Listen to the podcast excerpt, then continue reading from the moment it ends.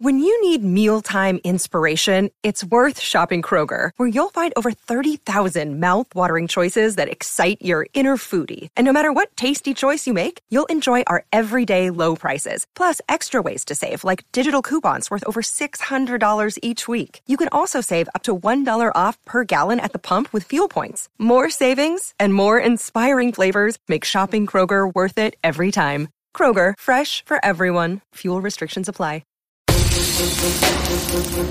Welcome into The Verge, a show which covers the Baltimore Orioles minor leagues. The Verge is part of BSL Radio. Baltimore Sports and Life is dedicated to analysis and discussion on the Orioles, Baltimore Ravens, and the University of Maryland. The site has a team of writers providing coverage of those teams and houses live streaming content weekly. Join the conversations at the message board, like BSL on Facebook, and follow BSL on Twitter. On Twitter. Welcome to On the Verge. This is Zach Spedden, joined as always by Bob Phelan and Nick Stevens. And welcome to our first show of 2022. Uh, we hope our listeners had a great holiday. We're back in the new year here to talk about the upcoming 2022 minor league season and our first look at projected rosters, which Bob wrote over at BaltimoreSportsAndLife.com. We're also going to talk about some players who'll be coming back from injury next season, as featured in a piece that Nick recently wrote over at BSL. And we'll get into some other news around baseball. So, to start off, as we usually do um, with these shows, we want to welcome new members of our Patreon community. And I believe Bob is going to shout out our new member. Yes, Tom Walters came in at the AAA level. Really appreciate it. So, that's our only new one for this week. But uh, Always appreciate whenever anyone signs up. And Tom is the latest. Welcome aboard, Tom. Yes, thank you, Tom, for your support. And uh, we'll get right into the first big topic of tonight's show, which is projected rosters. Uh, back shortly before Christmas, Bob wrote a piece over at BaltimoreSportsAndLife.com that took a look at projected rosters from the Florida Complex League all the way up to Norfolk. Um, along with projecting the rosters, Bob also had some analysis and a watchability rating which is a scale of one to 10 that he applies to each affiliate. So, Bob, just before we get into specific rosters, give us a little bit of background on your process for making these. Yeah, I did this last year too. It's it's always fun. It's like putting together a puzzle. You you know where the big pieces go. You start with the corners. you know, Adley's going to be a catcher as long as you know the the CBA doesn't change, and if they're on lockout or whatever, you know DL Hall is probably going to start at double A. So you start with these solid blocks and then you say, okay, is Hudson Haskin going to move up to double A or is he going to stick in high A? Well, let's see how the rest plays out and then we'll fit him in at the end wherever it makes the most sense. So I have to imagine it's kind of similar to where they decide these guys are going to be. Obviously, they have a lot more information about what their talent level is and what they're ready for, but it, it's a fun exercise just to just to put together and helps you get excited for this upcoming season. Um, now, usually with these rosters, you cover the starting lineup and the starting rotation and some of the bullpen, but not all of it, but also not the bench, correct? So, in other words, if our listeners check out this article and they don't see a player listed in the starting lineup, that doesn't mean they're not projected for a certain level. It just means they're, they're probably going to be on the bench and they're not listed. Yeah, absolutely. And on my spreadsheet, I do have a bench filled out a little bit, four or five guys pretty much for each level. So you know, Darell Hernaiz, he is in my heart and soul. Adam Hall, he's he's here. They're just not exactly starting. I don't think they'll probably get plenty of starts throughout the season, but just opening day, I can imagine them being on the bench to start. We'll start right at the top of the farm system with the Norfolk Tides. Now, when we did this show last year, we were very high on the potential 2021 Norfolk Tides. The actual team looked a little bit different than the projections, struggled a little bit more, but there were still some highlights. This year, though, it seems like this is going to be a year where the Tides have truly elite prospects from day one. Uh, Adley Rutschman is Bob's projected catcher there. Grayson Rodriguez is projected to be at the top of the rotation, where he'll be joined by Kyle Bradish and Kevin Smith, who are both recently added to the 40 man roster. Also, going to be a chance to see whether or not Kyle Stowers and Robert Neustrom can repeat their success from last year as they return to Norfolk. Tyler Nevin would be there as well, along with Patrick Dorrian. Zach Watson makes a move up, and Bob has him as a center fielder. Cadyn Grenier at shortstop. And hopefully, the Yusniel Diaz comeback tour begins in April with him as the DH for the Tides. Now, Nick, um, you know, you live down in Virginia. You follow the Tides very closely. What are your first thoughts when you look at this potential roster? Uh, another good year, uh, like you mentioned, for prospects, and just so glad. I remember going back to like the 2019 season. I think I had it pulled up at one point, and I don't know where it is now, but I think it was 2019. Like, if you look at the list of the players who appeared in the most games for Norfolk, it was like Ryan Mountcastle, number one, because you know, he was the International League MVP, the final International League MVP that year. Uh, and then there was like Mason Williams, Christopher Bostick, uh, Zach Vincej. Those are the next three names for like most games played on that Norfolk roster. That's not the case anymore. Like there's really no filler here uh, in this projected roster. Um, I think it's it's going to be interesting. I'm sure there'll be some more like Spencer Watkins s signings that could affect this a little bit. And I'm interested to see what happens with like Michael Baumann, Alex Wells, Zach Lowther. Uh, I'd like to see all those guys in the major leagues, which is where I think Bob has them uh, projected there. But if you expand this out a little bit, but uh, definitely gonna be interesting to see where they land. Uh, but I think just a couple of things that stood out to me here with this Norfolk roster, like I do agree that I think Terrin Vavra could start in AAA. Uh, I think even with his limited time in Double A, I thought it was really cool to hear from Ryan Fuller when we talked to him that Vavra keeps that notebook of every at bat. When he gets back to the dugout, he updates it with everything he saw and uses that to study for the next at bat. Um, so he's just maybe the ceiling isn't super high with Vavra, but like that's an extremely smart hitter gets on base and plays sound defense. So I don't see why he can't start the year in AAA and set himself for maybe a late season call up or, you know, we'll have to see. But the biggest thing I'm looking to see out of this roster, other than you know Adley Stowers and Grace Rodriguez, obviously, but I'm really anxious to see how Zach Watson handles AAA pitching. Um, you know, can he keep the strikeout rate respectable? Can he get on base? Like that's my biggest thing with Zach Watson is the on base percentage is pretty low. Harbor Park plays like a massive ballpark, huge outfield, uh, so it definitely could play to his strengths. We'll see how well the power plays at that ballpark, but um, clearly the Orioles really are high on Watson after his 20 to 21 season. So um, yeah, it'll be interesting to see what he does. But I think this is definitely one of the more interesting rosters we've got projected.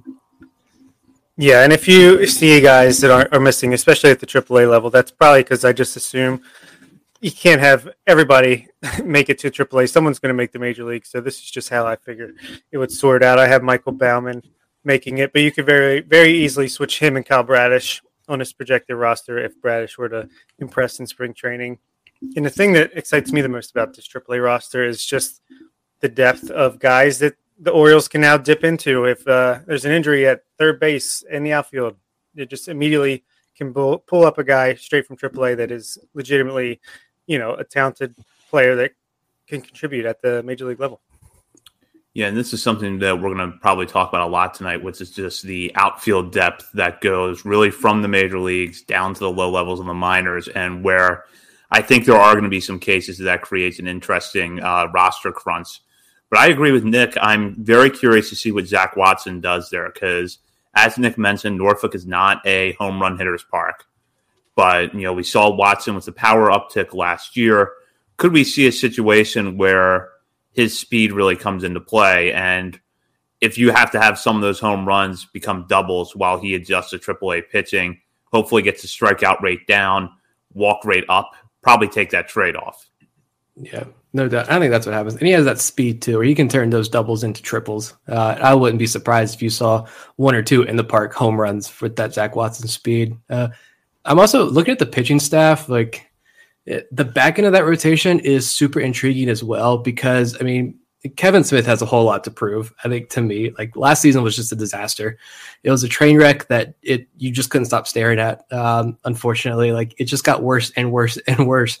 Uh, and he didn't really show any progression as the year closed out, like Kyle Bradish did. But I want to see like Ofelky Peralta, Blaine Knight, and Cody Sedlock. You have as the back end of this rotation here and I'm sure there'll be some piggybacking, but you know, if Peralta and Sedlock, I think if they can limit those big innings that really got them into trouble when they got promoted to Norfolk last year, I think they can make their big league debuts this year. And those two guys specifically, you have to imagine that this is it for them. Uh, like I don't know if Peralta or Sedlock are getting any more chances after 2022. Um, and with Blaine Knight, I think he has the most to prove out of this group, but like I mentioned before, I think there's just you know no swing and miss in his game when he got promoted to AAA. There's just no strikeouts. Uh, but he did pitch at three levels last year and had those big life events at the end of the year after not pitching in 2020. So like, I think he just needed a fresh start, hit the reset button this offseason, and get let's give him a handful of starts in AAA next year to see what he can do. But yeah, those three guys are definitely very intriguing to me as far as pitching is concerned.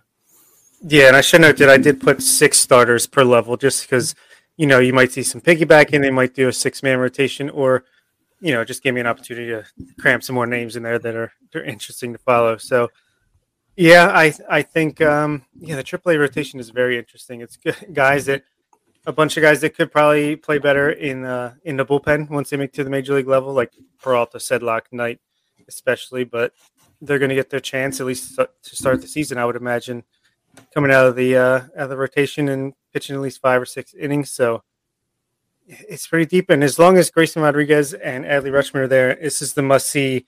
You know, you tune into AAA Norfolk at the at the first first game you tune into on a minor league night is going to be this. As long as they're there, which could be as little as zero games. They they both might start to major league level, but gotta gotta give it to AAA. You might might miss a week or two of the season, and and this could be the only game in town. Yeah, and before we move on from Norfolk, I did want to uh, address the Adley Rutschman thing. I know that Bob, you have him projected at Norfolk, which is smart, given that we don't know what's going to happen with the CBA and how that's going to affect service time manipulation. But is it safe to say that we're all three in agreement that if service time manipulation is somehow eliminated in the next couple of months, that Rutschman will be in Baltimore on opening day? Absolutely, and it just wouldn't have been as exciting to put Nick Ciuffo down there as the starting catcher. Uh, no offense, Nick.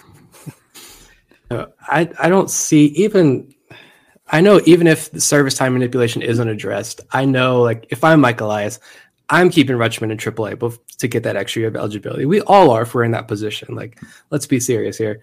Uh, but at the same time, like there, there's zero reason for him to be in AAA to start the year. So I Grayson Rodriguez, sure. I think there there's a, a, huge argument as to why he should be in AAA for a handful of starts. And if anything, I think it'd be awesome to each give them. I don't know what would be more cool for as an Orioles fan. Like, do you want to see Rutschman and Rodriguez promoted the same day, a couple weeks into the season, and have them as the battery mate at, at a, to start a homestand at Camden Yards, or does Adley Rutschman get his day, and then Grayson Rodriguez a couple weeks later get his day? Like, the exciting thing is 2022. We're getting both of them at the major league level, but I don't know which one would be more fun. I don't know. It would be cool because you know Grayson wouldn't get the opening day start, so you get Adley Rutschman makes his debut on opening day, and then Grayson Rodriguez, number two starter, fresh out the thing. So start the season with a bang. But no, I think that makes a lot of sense for Grayson to get it like a month or so in AAA. Get used to that ball. You hear that there's differences with the seam. Like I even saw the guy who I have projected as a reliever here, Cole Uvila tweeted out that he finally figured out how to deal with the, the new AAA ball. He's going to tuck his thumb in, like I think he said Max Scherzer does. So, yeah, Grayson could be a delay there, but it'll be fun either way. Down the Bowie, which looks like it's going to have a strong team once again, thanks to some players who were there at the end of 2021 returning, as well as some newcomers, including Hudson Haskin, who Bob has in center field. And right behind him in the batting order, you'll see Jordan Westburg, Gunnar Henderson, J.D. Mundy, a healthy Joey Ortiz, Johnny Rizer in left field, Christopher Cespedes in right field, Andrew Daschbach at DH, and Maverick Handley takes his strong defensive game to double A, where he will catch a rotation that includes DL Hall, Drew Rom, Kyle Brnovich, Zach Peek, Garrett Stallings, and then in a split spot here in the sixth uh, rotation slot, Cameron Bishop and Brandon Hanifee. So that's a look at Bowie's roster. And if you can keep that core together for a while, it's the right blend of you know talented players who got to Double A last year and players who you know finished strong in Aberdeen uh, in 2021, and it looks like it could be a pretty competitive group. Yeah, this is breakout central, especially this pitching staff. I'm like incredibly excited. Even though DL Hall probably will be a brief stint in Double A, back in Double A, I would imagine, but Rom, Brnovich, Peek, Stallings, even Hanifee coming back from injury. All these guys are breakout candidates in a big way. You know, pretty young for the level in Double A and pitching in a in a fun team to to play around. I would imagine the offense is going to be pretty awesome too if if this shakes out the way. And even on the bench, I have Adam Hall, Greg Cullen, and Toby Welk. So, yeah, it's pretty pretty exciting stuff. Adam Hall, the guy that we had to protect from the Rule Five draft at all costs, is on your bench. Um, okay, uh, no, he's on like the single A bench for me. Um, no, the lineup. I guess before I, I look at the pitching, which I, I, there's just the pitching makes there's just so much uh, different ways I think that could go. But from the hitting side of things, I think this lineup is probably pretty close to accurate. My only question would be I'd love to see Hudson Haskin, first of all, challenged with the, an assignment to double A coming off that injury. But my only question would be do you guys think there is any chance Jordan Westburg starts at triple A? Or is that too aggressive? I don't think it's impossible. I mean, you do have Vavra, Dorrian, Grenier. I mean, Dorrian and Grenier, Grenier, sorry, um, are, you know, they're nothing that you really need to make room for. So easily he could start at shortstop over Grenier uh, on an everyday basis. But I, I'm just I'm going conservative. I know we learned last year that that's not always the way to go anymore with with Elias and, and Matt Blood, but I think he'll like get a month in Double A before jumping up to Triple A pretty quickly. Right now, I think it's more likely he starts Double A because I, as I sit here and I think about it, it's hard for me to figure out how you're going to have an infield with Terrin Vavra, Cadyn Grenier, uh, Rylan Bannon, Patrick Dorrian, and Jordan Westburg, and try to work in at bats. However, we don't really know how things are going to play out in Major League Spring Training, and if there's going to be one or two players that we would expect to be in Norfolk, up in Baltimore to start the year, there's also injuries to take into account. And let's face it, you know, Westburg has shown that he can really develop over the course of a season and over an off season. So if he goes into camp and he looks really good, I wouldn't be shocked to see him somewhere in Norfolk's infield on opening day. And I think that even if he's not there in April, that's going to be one of the first major moves out of Bowie. Will be Westburg to Norfolk, where he'll hopefully get a taste of second base, third base, and shortstop, and won't Gunnar Henderson won't be too far behind. Yeah, that was the only. I think he does start in Double A, but I'm I'm curious. I make sure there's someone else too that we'll talk about later on that I think could be pretty aggressive. Um, but and also it was really cool to see Matt Blood shout out Andrew Daschbach uh, in that piece in the Athletic.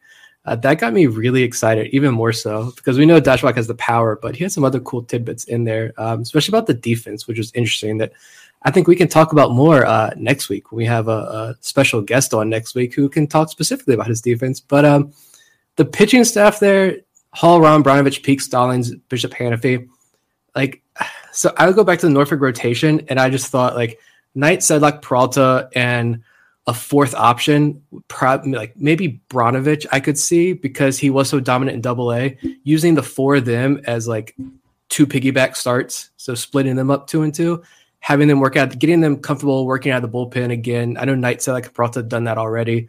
Bob mentioned all three of us probably agree that Knight like Peralta probably work better as relievers. That's where you maximize their talent at the next level. Anyway, Brnovich might also be in that mix as well. I don't know, but I just think I wonder if like, could that be an option where Brnovich starts in AAA as well, and you have those four guys piggybacking, and then like Drew Rom probably won't need too long in Double A if he pitches like he did last year. If Stalling tweaks a few things, he's not going to be up there for very long. Cameron Bishop probably won't be need a whole lot of time in Double A either. Like really, only Zach Peek could use significant amount of time in Double A in that rotation.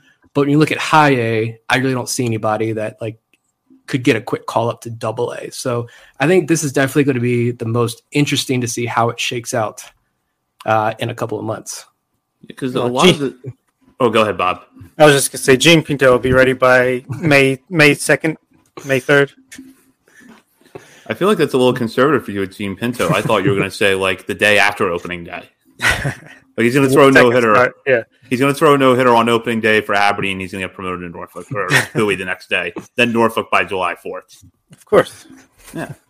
yeah. But I think that this Bowie rotation, you look at it, and there's a lot of guys that could move quickly because, you know, if DL Hall, who I expect is going to be used pretty conservatively to start the year innings wise, if he's really dominant out of the gate, I think once you build him up to five innings, you're probably putting him in AAA um, you know, just to see what he does against older hitters, and also knowing that if not for the injury, he probably would have gotten time in AAA last year. I agree that Rom, if he goes back to AA, probably isn't going to need a lot of time. And I think that if someone in this group ends up starting the year in AAA, it's going to be Bishop, who was on track, I think, to reach AAA before he missed significant time with injury last year, or Brnovich, just because Brnovich is, you know, older than Drew Rom and was so good between high A and double A last year that they may not feel like he has much to prove at that level and see what his stuff does against older hitters. I think just this Bowie roster and a lot of this Bowie roster, especially the pitching staff, is just a good example of how deep the upper levels of the minor leagues finally are. Like it's not just a few guys peppered in here and there. Like these lineups, top to bottom, the pitching staffs, top to bottom, are are super deep, and it's going to be a, a, a, really fun puzzle. Michael Elias is going to have fun putting this puzzle together as well. I feel like, um, and I this piece more than anything makes me want baseball like now, and talking about it is not helping. yeah, it's a, a good new problem the Orioles have is so much depth at the upper end of the minor league system that there's so many guys banging on the door for promotion or for a debut. I mean, that's what good teams have. And obviously, we're not good at the major league level, but hopefully we are soon. And if they can continue this uh, elite talent pipeline, as Elias likes to call it, further down the line when we are a competitive team, it's it's nice to have that competition where everyone's just you know competing for this a few spots that are available and and the, the cream of the crop rises. I'll add this about Bowie, which is that I really like this bullpen. Um, Adam Stauffer, Nolan Hoffman, Tyler Burch are three pitchers that you list, and then Bob, and then in your write up about Bowie, you throw in Logan Gillespie's name. So you're looking at a bullpen that's going to have a lot of hard throwing right handers in it, and that could be really interesting to watch. Yeah, again, a bunch of guys that could probably be in AAA before halfway mark of the season. These are guys that they've got good stuff, and like Logan Gillespie, you protect him in a 40 man. You're not going to leave him in double A for too long before you want to give him a look and see what he's got. And same with Nolan Hoffman, you made him the first pick in the very important minor league phase of the Rule 5 draft. So you got to get him up as soon as possible. So yeah, it's an interesting bullpen there. And that's something that we didn't have in the system last year, I feel like was a bunch of exciting, hard throwing arms coming out of the bullpen, other than like, you know, Nick Vespi, what he was hurt for most of the season and he doesn't throw that hard. Uh, Felix Bautista, he came in and, and was pretty fun. But we haven't had you know, like especially in the lower end of the, the minor league system, a bunch of super strong relief prospects. So we'll go down now to Aberdeen, and if you like offense, you really should like Aberdeen's lineup.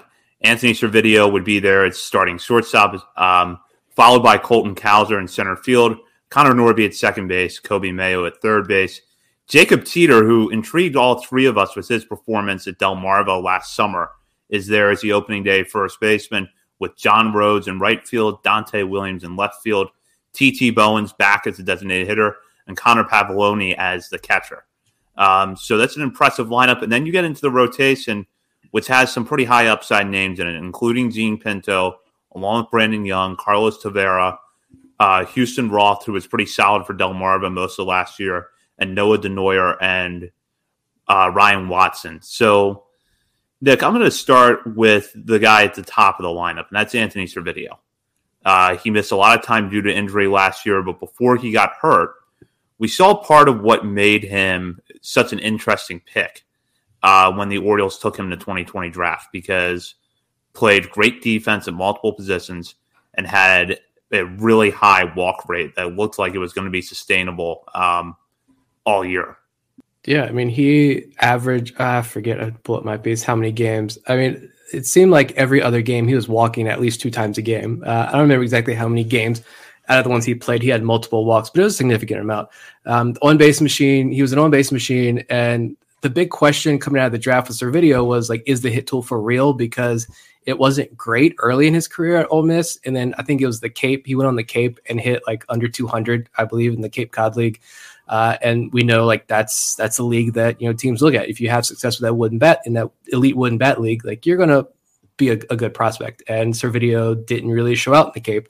Uh, and but I noticed Eric Longenhagen at Fangraphs said in his brief time uh, in that COVID 2020 shortened college season, in his look at Servideo, he thought that was like for real. I know it was early non-conference games. Like, how much can you really take away from that? SEC teams aren't playing strongest competition in, to start the year off. Uh, but he thought that the hit tool was for real, and he made real gains. Uh, and we started to see that. He came out of the gate slow last year, but then he started to pick up with the bat uh, right before the injury.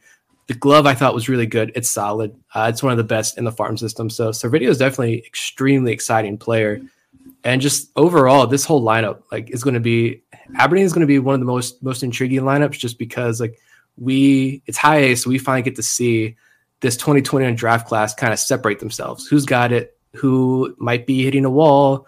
Um, and it's going to be exciting to see who who rises to the top. And I, I, think of this lineup, I've said numerous times, I think John Rhodes is the sleeper of this draft class, but also Jacob Teeter is certainly, uh, I think, a big name to watch in this draft class as well. Yeah, he's starting to get the shout outs from uh, old Mr. Matt Blood in all his media appearances. But yeah, Servideo, that's one of the big disappointments of the 2021 season is you didn't get a chance to see if that hit tool is real. I mean, obviously, very short sample size. He only batted, what, 240 something in low A Delmarva, and he got off to a really slow start as far as batting average wise. So would have been interesting to see him eventually get a promotion to high A. And as we heard from Kyle Glaser, you know, low A was very um, fastball heavy and not much of a challenge for advanced hitters. So it would have been interesting to see once a player like that and these guys that we're talking about from the 2021 draft class, they get to see some of the better breaking stuff and a little more polished pitchers, see what they can do. Obviously, they all had a great great start in the FCL and then low A, but to be kind of expected when you're talking about polished college uh, performers. So, like you said, it'll be interesting to see who breaks out, and I think Donta Williams is gonna gonna be a big surprise for some people this year. Now, when you look at this outfield, I see Colton Cowser as someone who can move quickly. Um, I don't know that high A pitching is going to be much of a challenge to him. Yes, he needs to face better breaking balls at the professional level than he saw last year at low A. I just don't know that high A is going to be much of a challenge for him. And I think that based off of what we saw last year, Bowie might be the place where you look for him to make strides with home run power, not necessarily Aberdeen, but we'll see how that plays out. And same thing with Connor Norby. You know, the infield logjam is real with the, you know, is there just like it is with the outfielders. But I think that if Norby hits the way he did at Del Delmarva, he's not going to be at Aberdeen long. Coby Mayo just, in, in so many ways, interests me because what we saw last year was basically the best case scenario that you could have drawn up for Coby Mayo's debut season. Really couldn't have asked for anything more. And I liked what I saw of the defense when I saw him in person, and it you know was kind of reinforced by watching games on my LB TV and seeing how he handled the position. Do either one of you think that Mayo could sort of go on maybe a mini Gunnar Henderson trajectory where it's not three levels, but you're looking at two levels, and he's going to spend significant chunks of time at Double A after a good stretch in Aberdeen? After the way he performed last year, I could definitely see it. I mean, this is a guy that could just explode to the top prospect of the Orioles, one of the top prospects in baseball. I mean, let's not get too out of him, but this is a guy that his potential is huge. And when it rolls around, as long as they're together, the Cowser, Norby, Mayo trio, I'm tuning in for those three at bats in a row whenever Aberdeen's on, even if there's no announcer or not. But uh, yeah, Mayo, man, this is an exciting kid. If he does indeed start at high A and not back at low A, which I don't really see a reason why he would. He's 20, 20 years old, I think he'll still be. So, I mean, when you're that young at that level, if he's performing, and especially if he gets up to double A and keeps doing it, I mean, the sky's the limit at that point. Yeah, I I want to see these guys challenged. I, I think they they you're not coming off that 2020 lull anymore. You've had a full season. Uh, you've had fall instructional camp. You're going to have a full, hopefully a full minor league spring training. I'm interested to see, you know, how does COVID impact minor league spring training? Like, are they going to be able to get in games, those backfield games against other teams? Uh, we'll have to see what happens. But um, I'm very intrigued to see how high Coby Mayo goes this year because I've said it before, he's the real deal. Um, I want to know, like, as far as the hitters, the pitching staff, uh, like, I have some thoughts there, but to, to continue to talk about the hitters, I think Colton Cowser. I've been thinking about this one too. Could Colton Cowser start the year in Double A? Now I know Rock thinks he's starting back in Delmarva, which like we got the minor leagues. Rock, we're good. Uh, we can cover this. I think Cowser. I think there's this very small chance, but I, that's another thing. Just like the Westburg, it's something that creeps into my mind when I look over this piece again. Like, could Cowser start the year in Double A? And I don't think it's an outrageous question because he, I think Bob's. I don't know if you said this in the piece or not, uh, but you you said this before. Like it looked like he was playing little league last year. It really did. Like he was not challenged at all in the FCL or low A. Uh, the power wasn't there. Sure, that's fine. That will come around. There's no question about that. But I don't know. Yeah, I like Rock said. I, I think there was something uh, in mis- miscommunication there. I think there's a better chance he does start at Double A than he starts at Low A Delmarva. At the very least, he should be this year's Kyle Stowers. Go from High A all the way to Triple A by the end of the season, even if it's not too much time in Triple A at the end there, and banging on the door for 2023. That's a pretty quick turnaround for a top pick in the draft. Two years and in in the major leagues, hopefully. So it'll be exciting to see how fast he does he does travel up the system, and that is something they mentioned when they drafted him. Is they they see him as a quick riser, so I don't think they're gonna baby him around too much. If the outfield depth stays the way it is, I have a really hard time seeing Cowser get or having Cowser start the year at Bowie. But if you see some changes between now and the start of the minor league season or the start of the major league season, I wouldn't rule it out. I think that if there's anybody who can make the jump from low A to double A, it's Cowser. Um, my guess, though, is that partially because of depth and partially to see what he does against better breaking balls, he does start back at Aberdeen. Um, I do want to turn our attention to this rotation. I want to hear your thoughts, Nick, because you actually just wrote about several of these players recently. And in a show we had a couple weeks ago, you kind of expanded on your thoughts on guys like Noah Denoyer, Brandon Young, Jean Pinto. So looking at Aberdeen's rotation, you have to feel like it's pretty interesting. Yeah, I think, you know, maybe some of the more, if you're a more casual fan, you're going to look at that and maybe not be as excited. But like Brandon Young is turned into very quickly into like my prospect to watch. Uh, and to see someone like Matt Blood say, like, this is someone you need to watch, uh, only reinforces that tenfold. Um, Jean Pinto is our guy. Everyone who listens to the show knows that. But I'm interested to see these other four guys you have listed here Carlos Tavera, Ryan Watson, Houston Roth, and Noah Denoyer. Like, I want to see who of that those sleepers, lesser known prospects, who breaks out because Ryan Watson had a, a, decent season, probably more of a reliever. Houston Roth had a fantastic year in Delmarva. Him and Zach Peek were doing the piggyback thing for a while there. They were super effective. I think Houston Roth just hit a wall. Um, Denoyer got get, getting the shout out from Brad Ciolek on MLB Pipelines podcast, like we mentioned. He was effective last year when he got moved to high A. So, like, I want to see do any of those guys truly break out now that they're in high A? Does Griffin McClarty put his name on the map? Finally, we know that was the first pitcher drafted by Mike Elias. Um, you know, Ignacio Feliz is listed here. Like, was was his time in Delmarva just this mirage, or like can can he rebound a little bit? And Carlos Tavera, I mean, he got a lot of. If you read that blurb there, on Matt Blood's piece in the Athletic, like that was a huge, huge praise. I felt like for Carlos Tavera, first pitcher taken in last year's draft. Seen like four pitches, three of them they said are like major league quality data on those pitches right now. Um, and I just thought he pitched 12 innings in Delmarva, and they were just kind of like they were fine. He, he walked a lot of guys, uh, struck out a couple, didn't really allow any hits. But if he can be a breakout guy, like that's that could be huge uh, for you know the, the, depths of this pitching in, in, the rotation. So I think that's one of my favorite storylines of this high A roster. Yeah, I think maybe Carlos Tavera could be like the Kyle Bradish steal of a uh, steal of this draft, where he, his uh, ceiling is a lot higher than we initially thought. And yeah, high A was the place where there's so many guys here that it almost has to be a piggyback situation, like you said. Feliz, McClarty, Denoyer, Watson, Roth uh, Brandon Young could probably stand on his own with Jim, Jean Pinto and Carlos Tavera, but even Jake Lyons in here, and even more where that came from. Um, the lefty, the soft tossing left lefty, I can't remember his name off the top of my head. He's in the mix as well. And yeah, this pitching staff will be interesting. And it's a pitcher's park. There's you're not going to give up too many home runs unless you're Garrett Stallings at uh, Leidos Field. So should be should be interesting, and maybe someone can can make a name for themselves and eventually push for that move up to Double A We'll go down to Delmarva now, where I think the outfield in particular is going to draw a lot of interest because Misael Deson would be the starting center fielder for the Shorebirds, according to Bob's projection, with Heston Kjerstad in right field.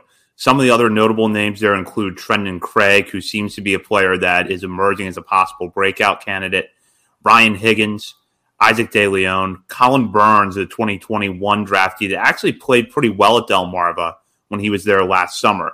Um, and then this pitching staff, uh, Raul Rangel, Rangel um, at the top of the list. He's someone we talked about as a breakout candidate a couple weeks ago. And another name that I know um, Nick became pretty high on at the end of last year, Peter Van Loon, is in the mix for the Shorebirds. So this is a roster that maybe doesn't have the star power of a Bowie, but pretty interesting nonetheless. But I think where we're all gonna what we're all gonna be watching at the start of the year is Heston Kjerstad. We're you know hoping that everything stays on track with him to make a good return next year. We're just gonna be excited to see him on the field no matter where he is and wish him well with his you know health. But from a baseball perspective, I'll start with you on this, Bob. What are kind of your expectations for what we see from Kjerstad uh, in the first couple months of next year?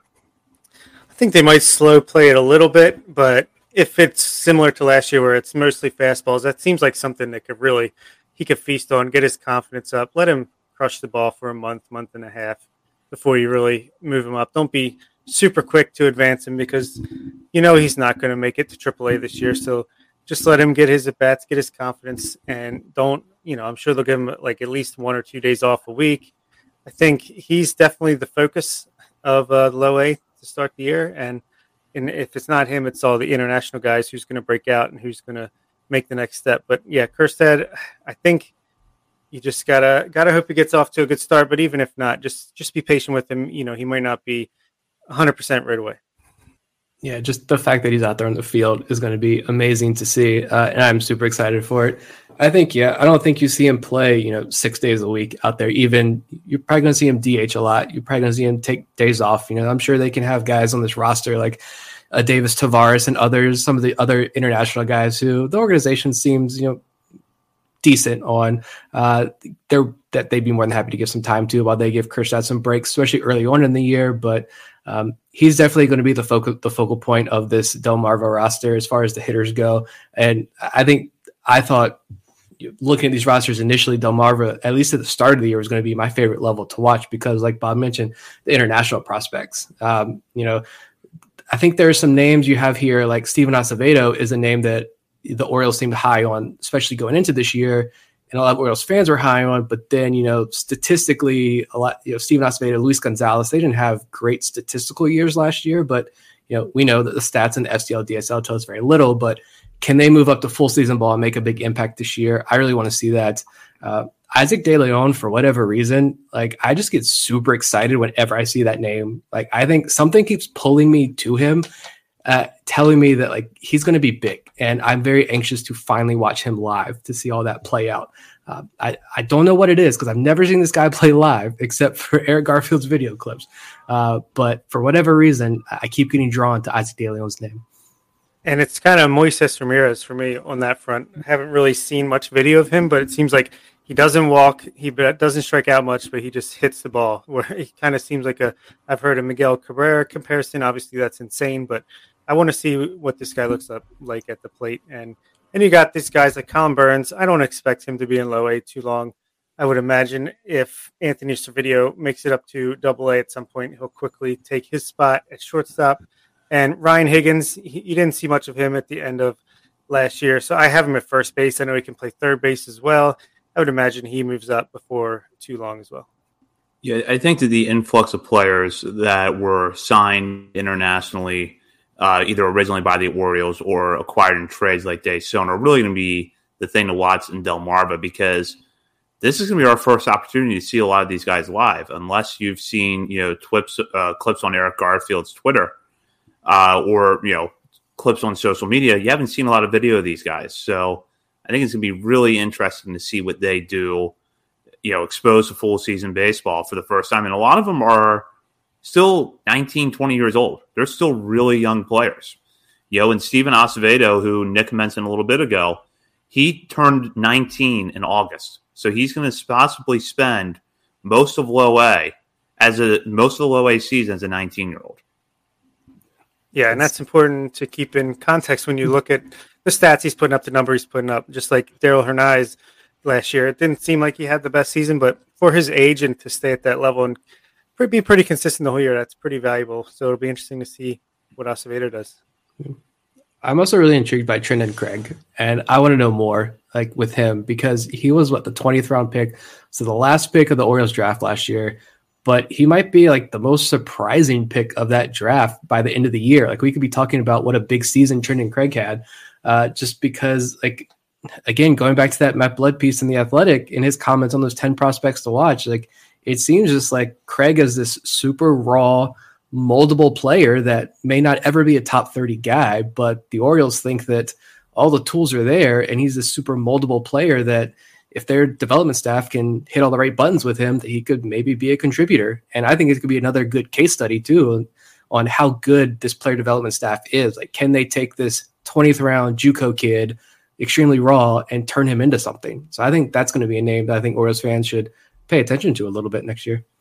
Excellent. That is an excellent point. And uh, a lot of these guys that are kind of these college guys or even high school international guys. Let's see the lower levels of the minor league system when the Orioles have had their hands on these guys early, uh, getting them into the system and developing them. Developing them.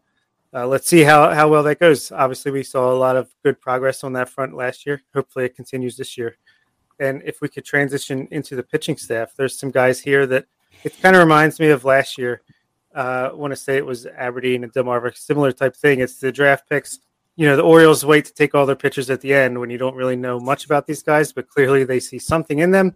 So, which one of these guys, like Gillies, Heid, Armbruster, Van Loon, Lloyd, Grady, Long, which of these guys going to be mostly bullpen guys? Who's gonna, who are they going to put in the rotation and trust to develop there? And then you got a couple of the international guys like Rangel and Moises Chase, who are super interesting to see what they do. Yeah, I when I looked at this rotation initially, it reminded me a lot of the opening day rotation at Delmarva in 2021, where a lot of younger guys that we didn't have a lot of data on, didn't have a lot of background on, but you knew that there was some potential. And Rangel is someone that we've talked about a few times on this show now. And when we update our top 50 here in a few weeks, he's someone that will probably be on it. Um, and I know Nick wrote about him recently over at BSL, and that was a piece that if you haven't read yet, go back and t- check that out because it's got a lot of good information about these p- pitchers on it.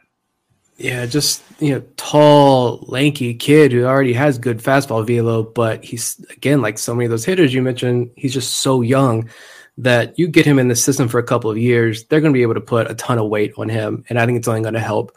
Um, the rest of these guys, like honestly, this is going to be interesting because like I think all of these guys except Rangel, Chase, I'm not too sure about just because I don't know as much about him, but like I think everyone else on this list is pretty much like a reliever when you look at the, once they get to the upper levels of the minor leagues. I think, but we've said that about so many guys in the past, and the Orioles have yet to convert any of them to a reliever yet. And they're still hanging around AAA. But um, like Gillis is interesting. I think after the draft, there was a, a quote. I think it was from a scout someone at Tulane had got like a quote from a scout saying like, "Oh, this is a guy who like can shoot up the minor league system and be in the pros in like two years or, or something." They had super high praise for him, but I don't think he pitched at all last year. Him and Heid, Dylan Heid, I don't think either of them pitched at all last last year after the draft. Um, Armbruster is kind of interesting too. I love Peter Van Loon. Uh, he's my favorite pitcher of the last year's draft class. But again, same thing. I think he's more of a reliever. So it'd be interesting to see how they divvy up these innings in Delmarva next year to start the year.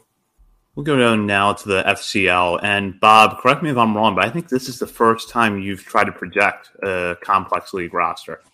Yeah, I think this goes to show the the presence of the international front moving in with Koby Perez and Mike Elias. How we've I've never even known who the heck's going to be on the FCL roster. I didn't have a clue before uh, they came in. So yeah, definitely interesting, and it's it's pretty exciting if you look at it. Just the international flair and the upside that some of these guys could have talking about international free agents, Maikol Hernandez would, uh, is projected to be the shortstop at the FCL by Bob. Samuel Basallo is projected to be the catcher with Anderson De Los Santos at third base.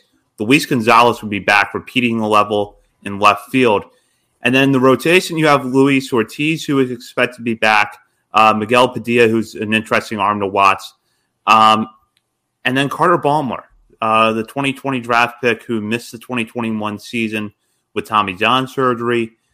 All reports that we have heard indicate that the rehab is going well, but it does seem like, given the fact that Baumler really has lost, you know, two seasons over the pandemic, barely pitched in 2020, got hurt before the 2021 season, missed all of that.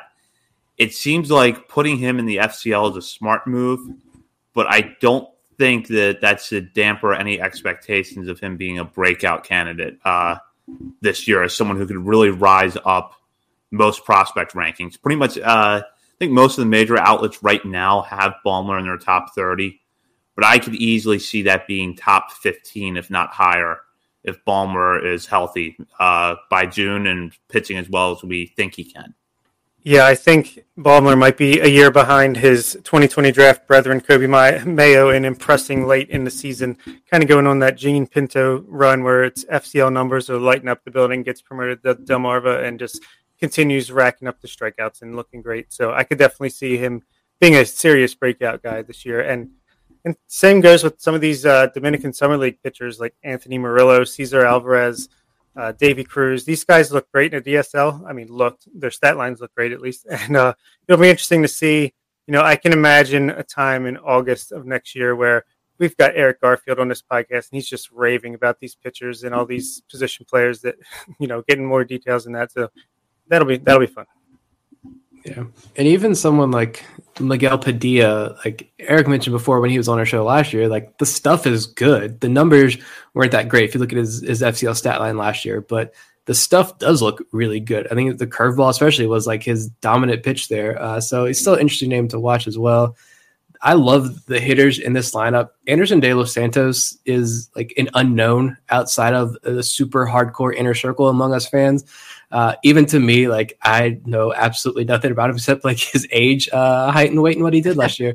Um, but I, for whatever reason, he's getting a lot of hype out of the organization. And again, that's a name that I'm going to pay attention to. Um, Basallo is just a mammoth of a human being. There's no way this kid is still 17 years old. He's going to mash home runs. Uh, and Creed Willems, that could be also be another sleeper in this draft class. Like the high school catcher, does he stay at catcher? I don't know. He's still so young, so there's still plenty of time to answer that question as well. Him and Basallo, but if you're anywhere near Sarasota when these games start up, like you could watch two guys, million dollar plus million dollar signing bonus guys in Hernandez and Basallo, and two ma- mammoth human beings in Basallo and Creed Willems mash home runs down there in Sarasota. So it could definitely be a lot of fun to watch. And uh, I would pay I would pay double the MILB TV package price to get FCL games. If anybody is listening, that could help uh, make that happen. Name a better complex league catching tandem than Creed Willems and Samuel Basallo. I'll wait. No, uh, it'll be interesting to see Elio Prado, Junior Lara. These are guys we've talked about in the last few weeks as well. Just finally get to get them in some game action. And I wouldn't be surprised actually if Prado is ready before the FCL season starts, and maybe Kjerstad gets off to a hot start and gets promoted. Maybe you see him show up at Delmarva before the FCL season even starts.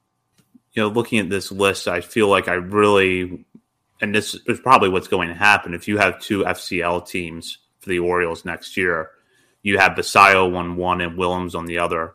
Let them get as many innings behind the plate as possible while continuing to work on their plate approach. But both just have Basallo, especially just so much power from the left side. And I think that as you develop them, you want to see them, you know, become better defenders behind the plate. But the raw tools that are there right now make both of them really interesting prospects. No doubt. And we finally get to see, I would just, I want to see that uh, Andrew Cashner trade uh, return in Delmarva next year, uh, just so we can bring up the Andrew Cashner trade talks again. Because I think Zach mentioned this last time we did a live show. That trade feels like it was five years ago. And we have the two returns in Romero and Prado here, possibly starting the year in the FCL still. It's, it's unbelievable. Yeah, it's insane. This is a trade that got it all started on the Michael Elias front. And I think this is uh, the FCLs where you'll see Reed Trimble start his season most likely as he's coming back from injury. So keep an eye on that as well. Yep. And um, I'll throw this out as a quick trivia question for you guys. Andrew Cashner did not pitch after the 2019 season. Um, how many innings did Andrew Cashner pitch for the Red Sox? And what was his ERA? I'll award the winner the one who gets the closest without going over. I want to say 17 innings and an ERA of 6.80 was thinking close to that for the ERA. I'll say like 27 innings and like a five nine ERA. That's too low. So It was 53 and two thirds innings. I do Oh. not remember him being a Red Sox No, for, that, for, for that long. It was 53 and two thirds innings with the Red Sox, and he had a 6.2 ERA. Yeah, the ERA adds up. Yeah, and um, we got a listener question here, a couple of them actually. Mayo and Baumler start 2022 at Delmarva. Um, Maikol Hernandez and Basallo start at Delmarva. Which is more likely? Mm, I mean, which is more likely, Hernandez and uh, Basallo starting at Delmarva, but they're just so young, extremely young. I don't think they're going to make that jump to start the year for sure. I think they'll be the FCL. Um, Mayo doesn't need to be back in Delmarva. I, I just don't think. And Baumler, see, he's coming off the Tommy John surgery, so he hasn't pitched yet. I think they let him ease his way back in with a couple of FCL starts. But uh, like Bob mentioned, it probably won't be too long before he's in Delmarva's rotation as well because it's been. I can't remember exactly when he had that surgery, but I feel like by the time the minor season starts, he should be 100% ready to go. It's just about easing him back into things. But I guess if you got to pick one of those two, I'd say the more likely would be the two international guys. I feel like I can squint and make excuses for why Mayo and Baumler would start in Delmarva more so than Hernandez and Basallo, just because, like you said, they're so young, and I feel like they want to keep to the progression that they're already going to. But you could see maybe they want to bring Mayo back just to to let him uh, get off to a hot start, and then maybe Baumler's so far ahead in his recovery, and he's just rearing and ready to go that they want to get him out there. But I don't think either one's really all that likely. Yeah, I think both are long shots, and I think I kind of lean uh, towards Bob's argument about Mayo, where if you squint, you really want to come up with an excuse of why he should be back at low A. You can make one. And the timing, Baum, Baumler had his Tommy John surgery, as I recall, late October of 2019. So he should be ready to go health wise by opening day. I think it's just a matter of whether you want him facing low A hitters right out of the gate when really has not pitched in the last two years uh, versus letting him continue to work out in warm weather in Sarasota and start off against teenagers in the complex league in late May, early June. Yeah, or maybe uh, Delmarva's owner is threatening a lockout, so he wants those ticket sales, get Coby Mayo and up in there with Heston Kjerstad to start the season. So, we have any other uh, listener questions on projected rosters? Yep, uh, this is from Andrew. How high do you guys think JD Mundy goes this year? Mundy, as you may, some of our listeners might recall, really rose up the Orioles uh, farm system last year, making it to Bowie before an injury cut his season short. We expect him to be back on the field in 2022, uh, healthy. So we'll start with Nick on this question. Good question because I think I mentioned this before. I thought for sure, and I apologize to JD Mundy because I am a fan now, but I thought for sure JD Mundy was going to, when he got to high A, hit like 180 uh, with maybe like 10 home runs, uh, but like a 40% strikeout rate as well. Um, but the kid hit so well in Delmarva and then got promoted to high A and hit even better, it, it felt like. Um, yeah, I pulled up a stat sheet 11 home runs in, 20, in 52 games in high A. Um, and I can't remember what were that, that park factors. Wasn't Aberdeen like extremely difficult to hit home runs in? Yeah. Absolutely. So that's impressive as well. A 131 WRC plus in high A. Uh, two promotions, finished the year in double A, even though he didn't get to play because he had that uh, finger injury. Um, I mean, I don't think he makes the big leagues, but I think for certain he can end the year in triple A because he's going to be healthy come opening day. And if he hits like he did last year, we mentioned before too, there's a lot of legitimate first base prospects in the system with Mundy, TT Bowens, Jacob Teter. Like that's a, a fun position to watch now down in the minor leagues. Yeah, it, it was pretty cool that they gave Mundy that paper promotion up to up to double double A uh, just to kind of solidify his season, even though he ended it with an injury. But the kid can mash, so I definitely would not be surprised if he's he's starting in Bowie, ending the year in Norfolk, and then is challenging uh, Tyler Nevin for that bench spot opening day 2023 on the major league roster. Yeah, I think that it's entirely in, in the realm of possibility he plays at two levels this year. The depth of first baseman at the major league level makes a three level scenario hard for me to imagine with him. But I think we could see Mundy get promoted from Bowie to Norfolk at some point. So here's a question from uh, Eric Caps. How many Orioles playoff appearances do you think these baby birds will make? I think starting 2023, the Orioles will be perennial contenders till 2030. Seven year window seems about right given the current service time rules, but we'll see if that changes. And you would also hope, given that you have a spectrum of prospects that runs from Adley Rutschman, who's going to be 24 next season, to teenagers like Hernandez and Basallo, that you could see it last a little bit longer. But this is an interesting question. I'll let Nick start with this. I mean, how many teams are expanding the playoff to? That's also an important question because uh, it seems like playoffs are expanding. Uh, and I don't know how many teams are they talking about possibly making was like 14 teams or was it that ridiculous? Yeah, uh, 14 I believe yeah. is in one of the proposals. So if it's something ridiculous like that, I mean, you've got to be making the playoffs like 8 out of 10 years. I mean, I feel like if not more. Um, but no, I mean, over that period, that stretch of period, I, I don't know. I could say all but 2 years maybe making the play. I'm going to say all but 2 years. I'll say that. I'm going to be optimistic tonight. I mean, Eric, Eric, why are you so pessimist?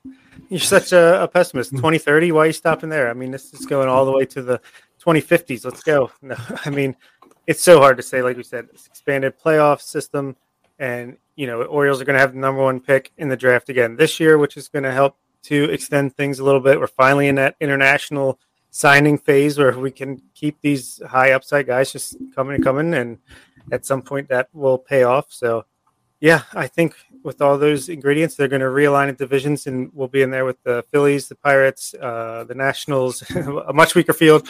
Uh, this thing's going all the way to the, the end of the baseball world. Yeah, I'll um, I'll say that I don't.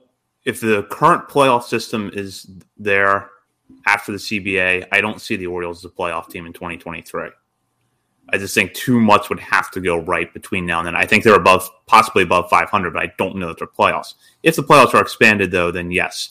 And between 2023 and 2030, if you have a 14 team playoff and you don't have expansion until somewhere closer to the end of that window, I could see the Orioles in there every year. Because you're talking about almost half the league making the playoffs. I can see the Orioles in there every year if you have a 14 team playoff. If you don't, then I think you have maybe a 2024 to 2030, 31 window where they maybe make the playoffs five times.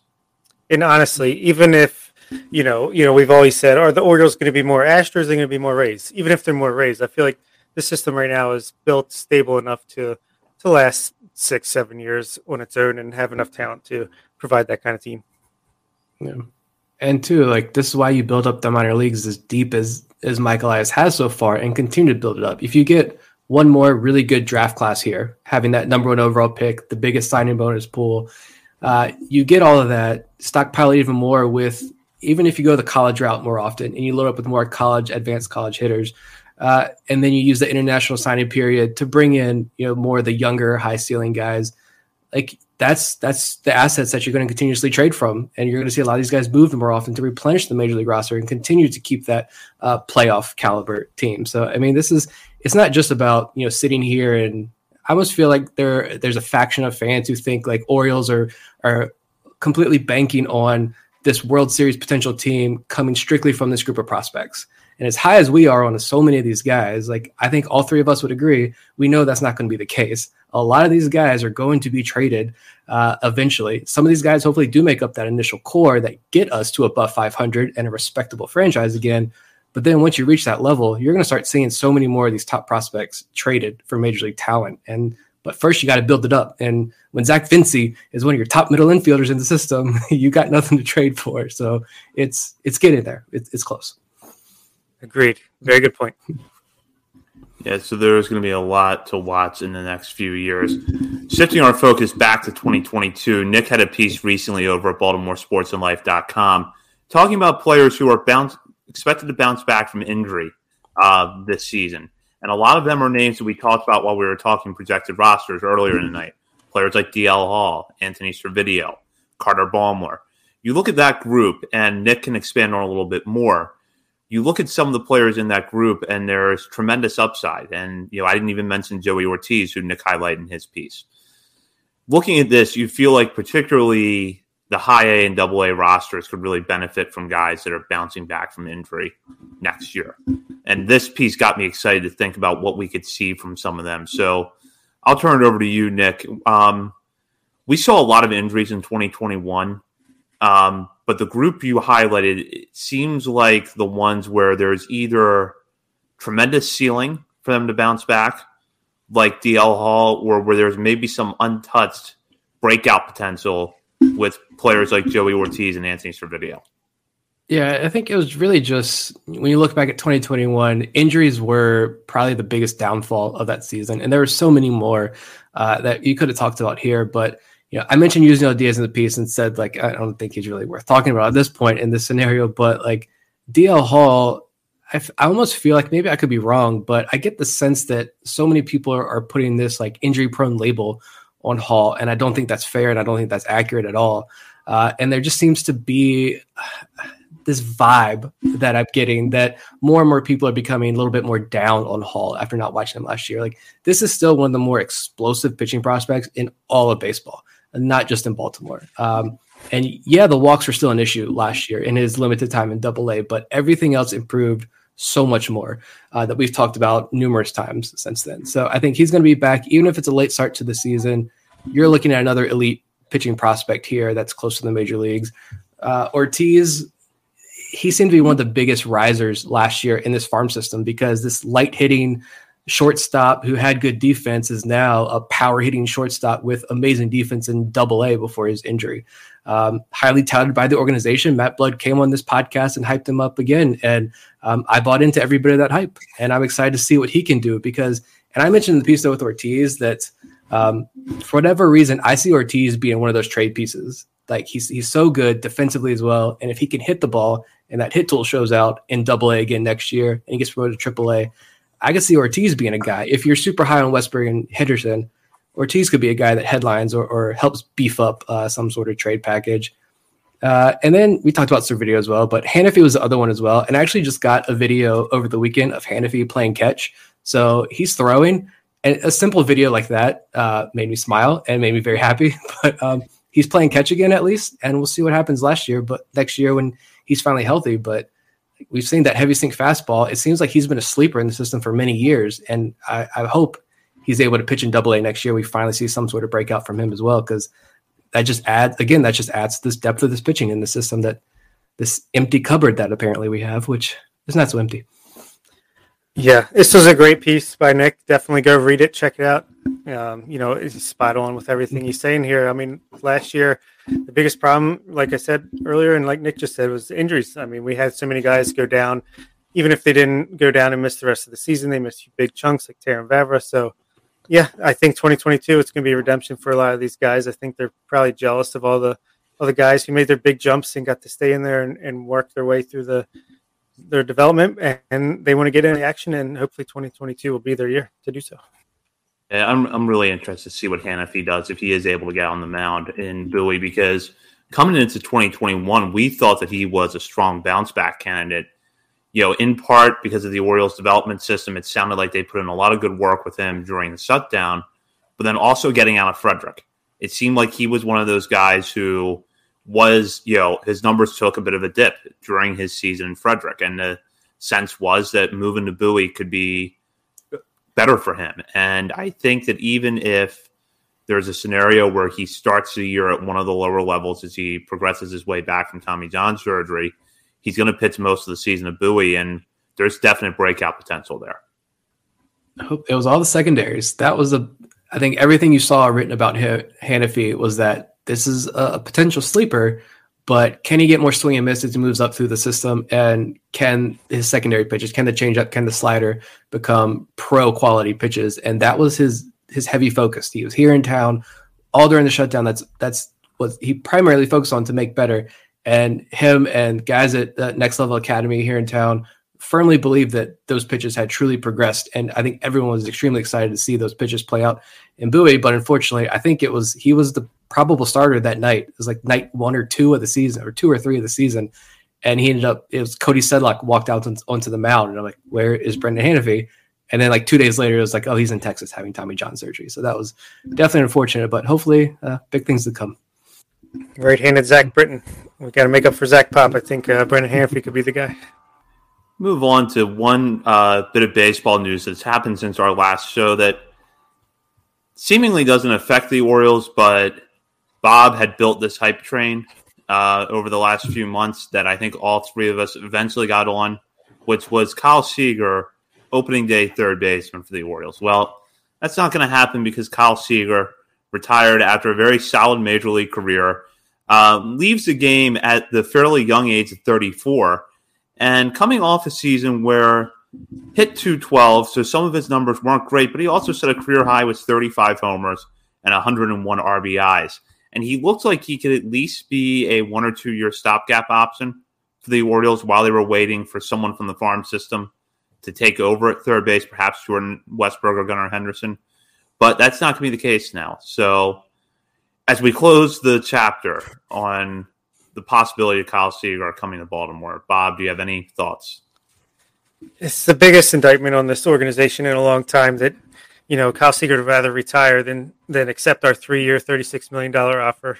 no, I mean it was definitely a surprising outcome here. The guy clearly still has some left in the tank. He hit thirty three home runs or whatever, and and still put up good defense and good power numbers last year. So would have loved to have had him, but unfortunately, you know, all things end terribly when you're an Orioles fan. So it's just not going to happen.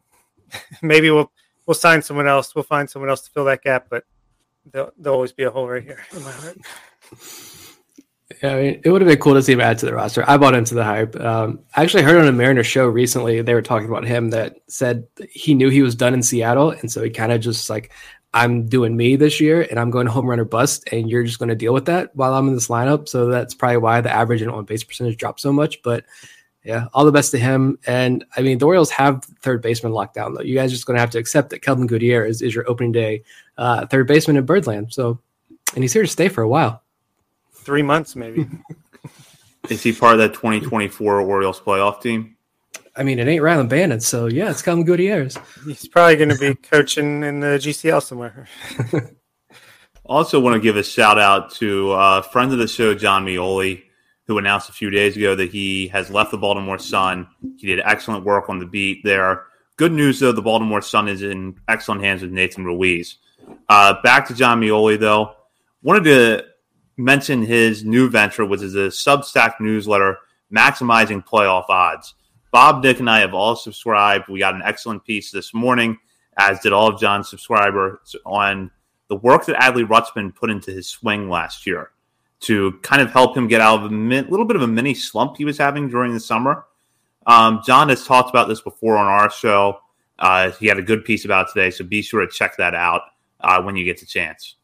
Yeah, definitely. Um, I'm glad you said Nathan Ruiz is a is a great, capable guy who uh, he does good work as well. So definitely still be reading the Sun for his work. But John Meoli, man, he was he was the best I feel like that the Orioles have had as far as press goes in the past four or five years or so. So shout out to him. Definitely sign up for that newsletter and whatever he's doing, I'm sure he'll be good at it. So best of luck to his future. Yeah, not just saying this because he was a two-time guest on our show and hopefully a future guest many times over, but like Meoli just gets it, and I think he explains everything in a way that both casual fans and observers can understand, and the more anal- analytically inclined fans can understand and, and appreciate and enjoy as well. Um, and so, yeah, definitely going to miss the regular, every day, every other day articles from uh, Meoli. But great piece so far with Rutschman uh, today that just really made me sit back and think for a second, like hitting a baseball is extremely hard. Like I knew that, but when you read little pieces like that, you know, attacking the ball as it drifts, you know, later, uh, or being more aggressive uh, and attacking the ball, like compared to Juan Soto waits a little bit longer. Cody Bellinger gets out in front of the pitches and attacks it, uh, and trying to find this this which one works best for you.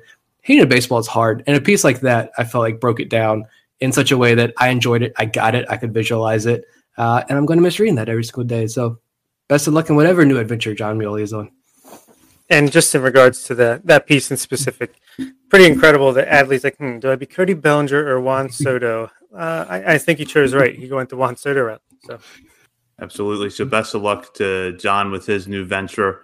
We will be back next week with a guest. Uh, we'll have more details about that between now and our next show. Follow us on Twitter at BSL on the Birds. Check out Baltimore Sports and Life for all the latest coverage on the Orioles, the quickly slipping Baltimore Ravens, college sports, high school sports, and more. Be sure to check out the excellent work from our colleagues over there and join the message board to interact with fellow readers as well as Baltimore sports and life writers. Uh, for Bob Phelan and Nick Stevens, this is Zach Sweden. You've been listening to On the Verge.